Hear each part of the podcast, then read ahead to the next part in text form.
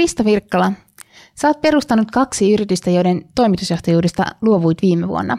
Minkälainen päätös toimitusjohtajuudesta irrottaminen on henkilökohtaisesti yrittäjälle? No, ei se helppo päätös ollut missään nimessä, mutta kyllä se oli täysin välttämätön siinä tilanteessa. Oli muodostumassa pullonkaulaksi ollessani samaan aikaan toimitusjohtajana kahdessa eri alalla toimivassa nopeasti kasvavassa yrityksessä. Miten syntyy huippudiili? Kuuntelet Kaupan tekijät podcastia, ohjelmaa yrityskaupoista ja ilmiöistä kauppojen ympärillä. Ohjelman juontaa talouselämälehden toimittaja Maija Tamminen. Oman yhtiön toimitusjohtajuudesta luopumiseen liittyy yrittäjällä monenlaisia fiiliksiä ja toiveita. Tänään puhumme vallan siirremistä kasvuhaluisessa yrityksessä sekä vähemmistökauppojen tekemisestä. Vieraana on ohjelmistoalan kasvuyrittäjä Risto Virkkala. Näin korona-aikaan etäyhteyden päässä. Risto, sun konsernissa Tech Consulting Groupissa on kaksi yhtiötä. Lounas- ja liikuntapasseista tuttu e-passi Payments ja ohjelmistokehittäjä Eficode. Mitä nämä yhtiöt tekevät? No, Eficode me perusti vuonna 2005 ja, ja Eficode auttaa asiakasyrityksiä kehittymään yhä paremmiksi ja tehokkaammiksi digiyrityksiksi. Eficode tunnetaan erityisesti DevOpsiin liittyvistä palveluista, kuten ohjelmistokehityksen automatisoinnista ja pilveen viemisestä. E-passi taas perustettiin vuonna 2007 digitalisoimaan paperiseteleihin perustuvia henkilöstöetuja ja automatisoimaan näiden etujen hallinnointia. No mitenkä se tämmöisenä ohjelmistoalan osaajana olet päätynyt sitten perustamaan yhtiön, joka tarjoaa lounasetuja ja liikuntaetuja. Mistä se idea tuli? No tässä on ihan, ihan niin kuin tosielämään perustuva tarve pohjalla. Eli E-passi sai alkunsa vuonna 2007, kun Eficode oli muutaman vuoden vanha, siitä, että Eficoden henkilöstö tuli pyytämään multa liikuntaseteleitä. Ja mä ajattelin heti, että onpa hyvä idea, mutta toteutus todella huono. Ei me digiyhtiönä, ei me digiyhtiönä haluttu ostaa paperiseteleitä, eikä niistä oltaisi saatu mitään raporttejakaan. Ja mä lupasin sitten henkilöstölle, että otetaan heti liikuntaetu käyttöön, kun keksitään jotain parempaa. No, pohdittiin, että otanko uimahalliin mieluummin kännykän vai, vai lompakon, ja siitä se idea sitten lähti. Laitetaan liikuntaetu kännykkään, ja ideaa kehittämään perustettiin sitten oma yritys, joka on nyt e-passi. Tota, kerrotko vielä, että missä vaiheessa nämä kaksi yhtiötä ovat nyt kaupallisesti, minkä kokoisista yhtiöistä puhutaan? No, Efikodella meillä on työntekijöitä noin 350 henkilöä, Toiminta on seitsemässä maassa ja, ja tämän tilikauden, eli nyt kesäkuun loppuun päättyvän tilikauden ö, työluku liikevaihdosta niin on noin 30 miljoonaa euroa. E-passilla sitten taas vastaavasti on noin, noin 100 työntekijää, toimintaa kolmessa maassa ja, ja vastaavasti liikevaihdon työluku tälle tilikaudelle noin 125 miljoonaa.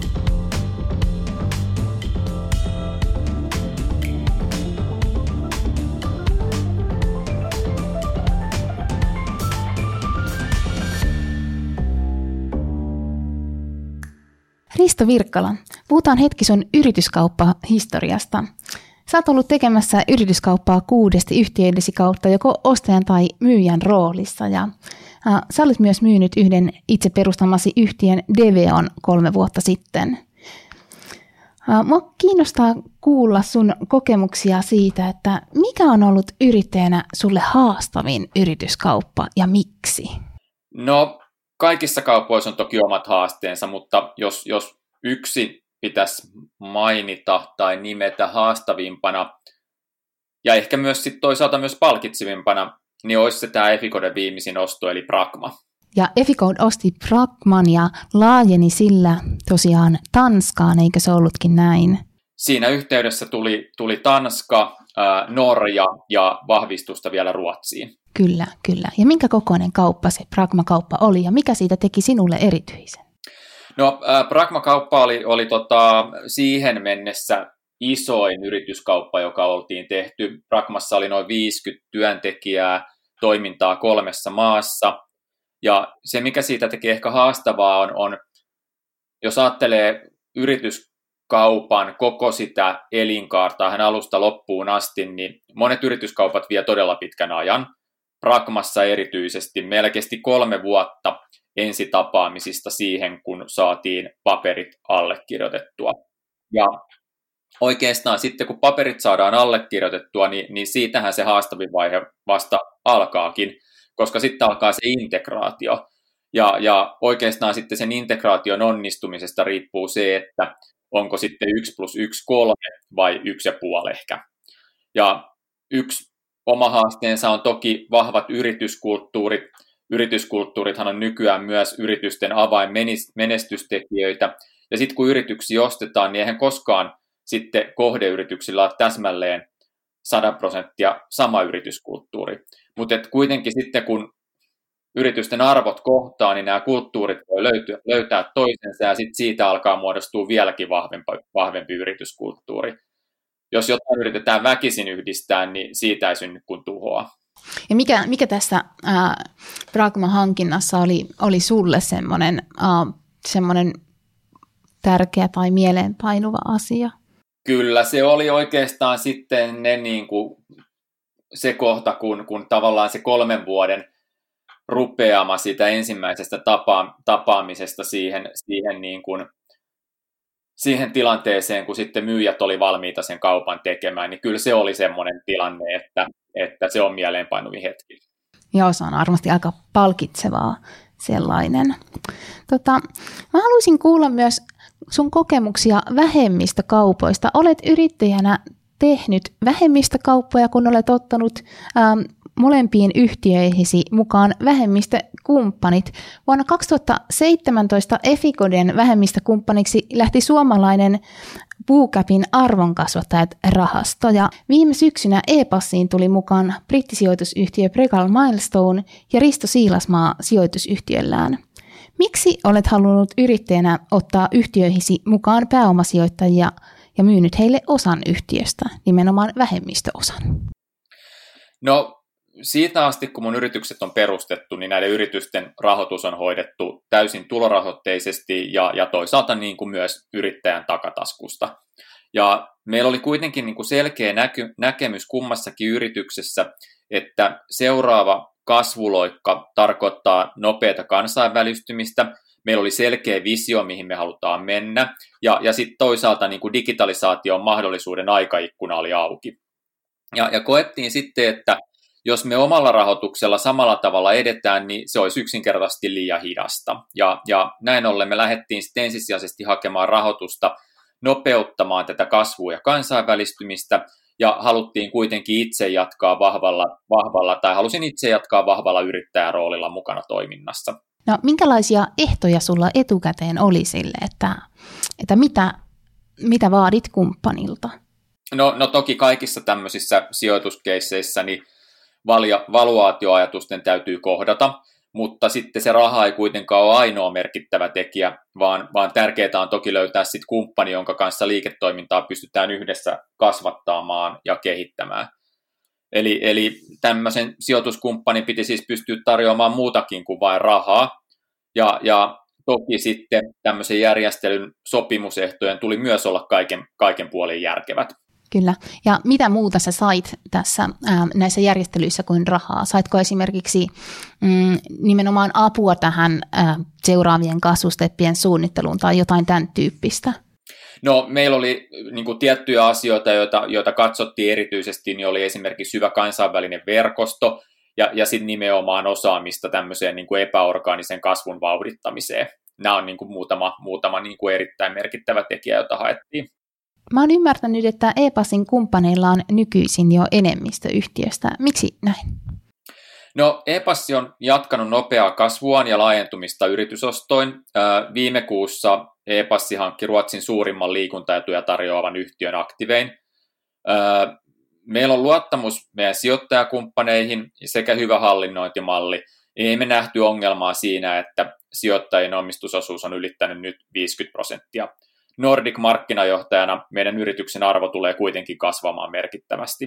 No millä se, miltä, miltä tämä sinusta perustajana tuntui, että ää, luovuit enemmistöstä nyt tässä toisessa perustamassasi yhtiössä?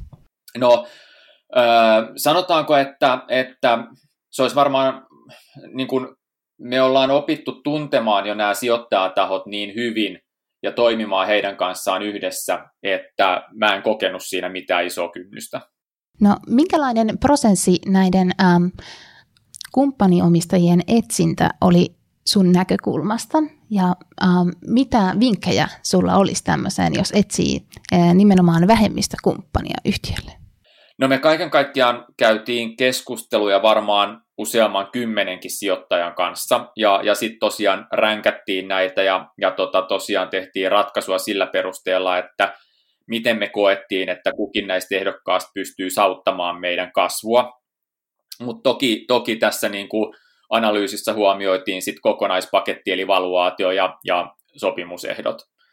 Ää, lisäksi toki sitten, sitten niin kuin tämmöisistä niin kuin, ää, loppumetreillä niin selvitettiin myös näiden kumppaniehdokkaiden taustat ja, ja sitten niin kuin haettiin myös suosituksia riippumattomista lähteistä. Ja, ja sitten vielä sanoisin, että niin kuin kokonaisuudessaan tämmöinen niin kuin yleinen se, että synkkaa sen kumppanin kanssa ja, ja ollaan samalla aaltopituudella, niin se on niin kuin ensiarvoisen tärkeää. Ää, ja myöskin ne kumppanit, jotka sitten loppupeleissä tuli valituksi, me huomattiin se, että he panostivat aivan merkittävästi omaa aikaansa oppiakseen ja ymmärtääkseen sitä bisnestä, jota me oltiin tekemässä. Jos tästä niin kuin prosessista ja, ja näistä kaupoista ylipäätäänkin, jota on tehty, niin jotain vinkkejä lähtisi hakemaan, niin, niin, niin vinkkejä, mitä tulee mieleen, on esimerkiksi se, että selvittää, että tavoitteet ja näkemykset ja arvot on yhteneviä näiden mahdollisten uusien kumppanien kanssa. Tee myös omaa due diligenceä, ei vaan niin päin, että sijoittaja tekee, tekee sitten yrittäjän yhtiön due diligenceä, vaan, vaan pitää myös toimia toisinpäin ja selvittää taustoja ja kysyä, kysyä mielipiteitä riippumattomista lähteistä. Minkälaisia voi olla tämmöiset riippumattomat lähteet? Tarko, tarkoitatko näillä esimerkiksi jotakin niin kuin yhtiöitä, jotka on aiemmin olleet näiden, näiden sijoittajien salkussa? No kyllä se niinkin, mutta toisaalta nykyään esimerkiksi LinkedInistä on helppo löytää kontakteja, jotka on jollain tavalla yhdistetty sit näihin, näihin henkilöihin ja, ja tavallaan olla yhteydessä ja kysellä sieltä, että minkälaisia kokemuksia, kokemuksia heillä sitten, heillä sitten näistä sijoittajista on ja niistä henkilöistä, joiden kanssa siinä sitten tultaisiin toimimaan. Eli periaatteessa tämmöinen luottamus on sitten lopulta se kaikkein ratkaisevin tekijä se on niin kuin erittäin tärkeää, että ei se var, varmaan voi sanoa, että se on ainoa, mutta kyllä se on, on niin kuin yksi ensiarvoisimmista tekijöistä näissä niin kuin diileissä. Kun hait näitä vähemmistökumppaneita ja äh, nyt sitten tämän e-passin osalta enemmistökumppanin myös, niin äh, oliko tässä tällä joku vaikutus siihen, että, että valmistelit samaan aikaan tätä, tätä, että jättäydyt itse pois toimitusjohtajan roolista äh, molemmissa yhtiöissäsi. Äh, vai minkä vuoksi päädy, päädyit jättäytymään toimitusjohtajan tehtävistä? Äh, no ei nämä niin varsinaisesti liittynyt toisiinsa. Näitä prosesseja kylläkin niin kuin edistettiin samaan aikaan, mutta äh, sanoisin, että tämä toimitusjohtaja-asia olisi ollut ajankohtainen – vaikka tätä sijoitus, sijoituskuviota ei olisi tapahtunutkaan. Ää, et, että, ja, ja toisaalta varmaan niin kuin sijoituskuvio oltaisiin edistetty, vaikka sitten, sitten niin kuin ei olisi löytynyt toimitusjohtajaa siihen tilanteeseen. No miksi halusit jättäytyä tosiaan toimitusjohtajan tehtävistä ja mitä olet saanut tilalle tällä muutoksella? No, kuten tuossa aluksi jo juteltiinkin, niin, niin ää, halusin lisää aikaa. Halusin myös sen, että näillä yrityksillä on kummallakin oma toimitusjohtaja, joka pystyy täyspäiväisesti keskittymään sen kyseisen yhtiön liiketoimintaan. Ja se, mitä tämä on tarjonnut mulle, on se, että selvästi mulla on nyt aikaa keskittyä isompaan kuvaan, ja toimitusjohtaja on sitten se työpari, jonka kanssa me asioita pyöritellään. Eli oikeastaan voisi sanoa, että sanonnan mukaisesti tämä on mahdollistanut sen, että nyt voi nähdä metsän puilta. Ja, ja mä käytän aikaa strategisten asioiden pohtimiseen ja, ja esimerkiksi sen tarkastelu, että mihin digitalisaatio ja toimiala on ylipäätään kehittymässä. Myös näihin yrityskauppapohtimisiin on jäänyt huomattavasti enemmän nyt aikaa. Mä oon ymmärtänyt, että sä olet ähm, lähtenyt myös mukaan ähm, itsellesi uuteen hankkeeseen, eli yhtiön nimeltä Sulava. Kerro tästä.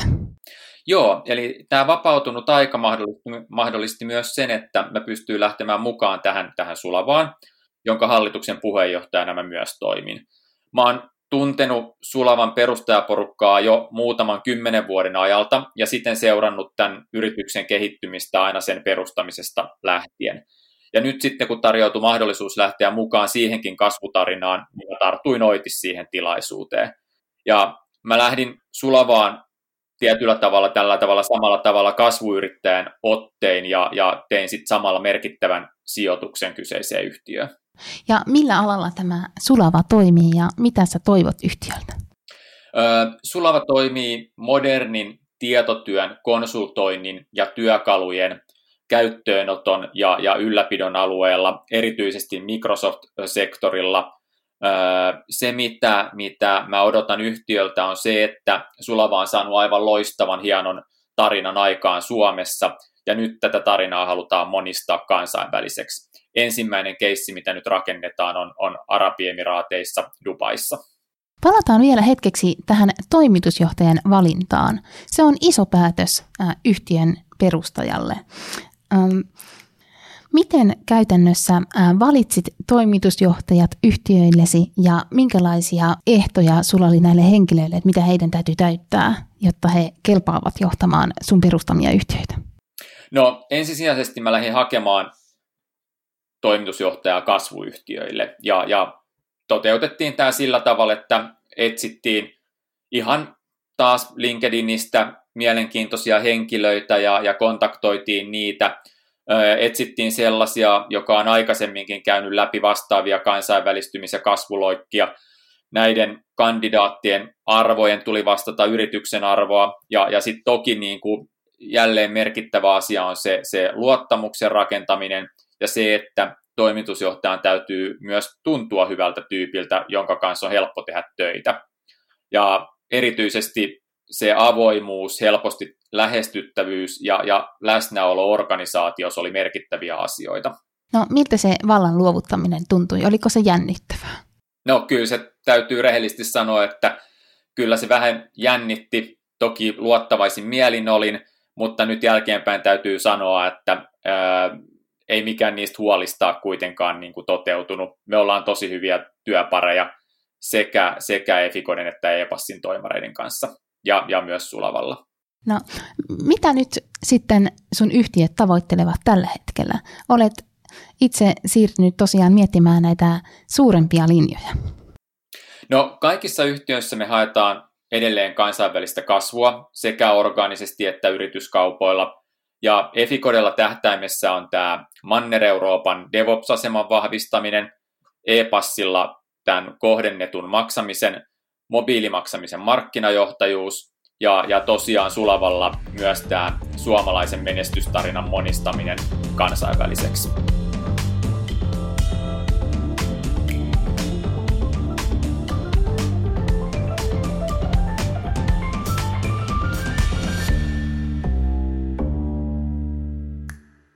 Kun Suomessa ja maailmalla on meneillään koronakriisi, mua kiinnostaa Risto kuulla, miten tämä poikkeustilanne on heijastunut sun yhtiöihin ja miten niissä on mukauduttu tilanteeseen.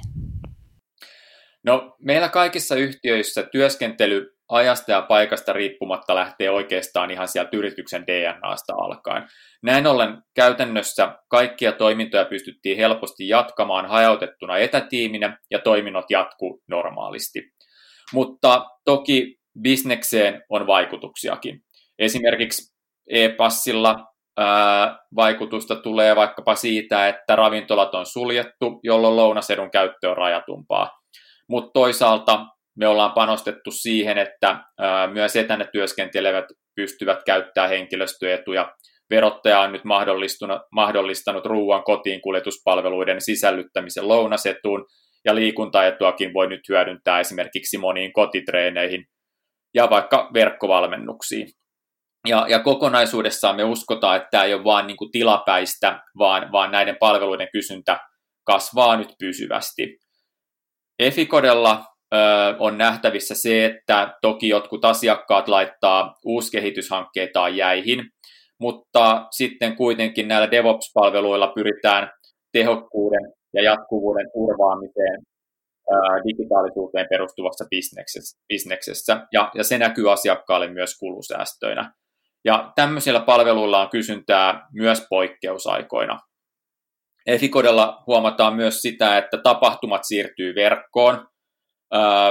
Me siirrettiin tämmöinen DevOps 2020 live-tapahtuma ilmaiseksi online-konferenssiksi, jossa käsitellään muun muassa tätä ajankohtaista aihetta, kuinka hajautetuilla tiimeillä saadaan tuloksia aikaan ajasta ja paikasta riippumatta. Ja saman tien kun tämä siirrettiin, siirrettiin online-konferenssiksi, niin, niin kiinnostus tapahtumaa viisinkertaistui. Ja Sulavassa sitten taas tämä modernin hajautetun tietotyön konsultoinnin ja työkalujen käyttöönotossa, niin kysyntä on tosi, tosi vahvaa. Ja toki niin kuin tilapäistä kysyntäkuoppaa korona varmasti aiheuttaa, mutta tämmöistä niin kuin perustavaa laatua olevaa tarvetta digitalisaatiolle se ei poista mihinkään. Ja, ja uskonkin sen, että tämän korona-exitin jälkeen niin yhä useampi yritys on sen edessä, että toiminta on digitalisoitava ja automatisoitava. Ja tähän kysyntään ja kasvuun mä haluan, että kaikki mun yhtiöt pystyy, pystyy vahvasti vastaamaan. Mä oon havainnut semmoisen, että yrityskaupoissakin on viime vuosina ollut semmoinen trendi, että todella monien eri toimialojen yhtiöt hakevat nyt markkinoilta automaatio- ja digiosaamista itselleen. Eli ostavat yhtiöitä tai osia, jotka voivat tätä tuoda yhtiöön. Ähm, mä oon miettinyt, että voisiko tällainen koronakriisi kiihdyttää tällaisia kehityshaluja ja tuo, mitä tuossa sanoit, niin kuulostaa juuri siltä. Ää, äh, mitä mieltä sä olet tällaisen osin pakotetunkin digiloikan vaikutuksista suomalaisyhtiöihin? No, no kyllä, eli, eli koronakriisi varmasti kiihdyttää niin kuin kaiken menemistä onlineiksi verkkoon, ja, ja yritykset haluaa valmiudet olla siinä bisneksessä mukana. Yhä useampi yritys tulee näkemään tämmöisen digiosaamisen ydintoimintona, johon täytyy olla myös sisäistä kyvykkyyttä. Ja mä uskon, että käytännössä tämä tarkoittaa sitä, että tulevaisuudessa yhä useamman myös perinteisen firman palkkalistoilla tullaan näkemään ohjelmistoosaamista. Tämä korona tuo, kuten sanoit, niin tosiaan tämmöisen vähän niin kuin pakotetun digi, digiloikan, ja se tulee vaikuttamaan ja on jo selvästi vaikuttanut suomalaisyhtiöihin. yritysten tarjoaman osalta nämä digikanavat nousee nyt pakostakin keskiöön, esimerkiksi ruoan verkkokaupan läpimurto on tapahtumassa nyt. Ja, ja se on niin kuin pysyvää, että ostotottumukset muuttuu pysyvästi, että esimerkiksi jos, jos muutaman euron palvelumaksulla saa koko viikon ostokset valmiiksi pakattuna suoraan omaan autoon, niin, niin varmasti moni miettii kahdesti, että haluaako vielä seikkailla tuntikausia hypermarketissa. Ja ne yritykset, jotka tästä koronasta pääsee menestyksekkäästi yli, niin, niin aivan varmasti tulee, tulee vahvistumaan ja, ja tehostumaan. Ja toisaalta myös nämä työn tekemisen tavat tulee muuttumaan pysyvästi. Ää, koronaan astikin yrityksessä on toki tarjottu etätyömahdollisuuksia, mutta kuinka moni yritys on ajatellut tämän etätyön ja hajautettujen tiimien olevan tasa-arvoinen työmuoto toimistotyön kanssa? Toivotaan, että moni nyt jatkossa hyödyntää näitä etätyön mahdollisuuksia rohkeammin. Kiitos Risto Virkkala. Tämä on Kaupantekijät podcast. Uusi jakso julkaistaan jälleen kahden viikon kuluttua.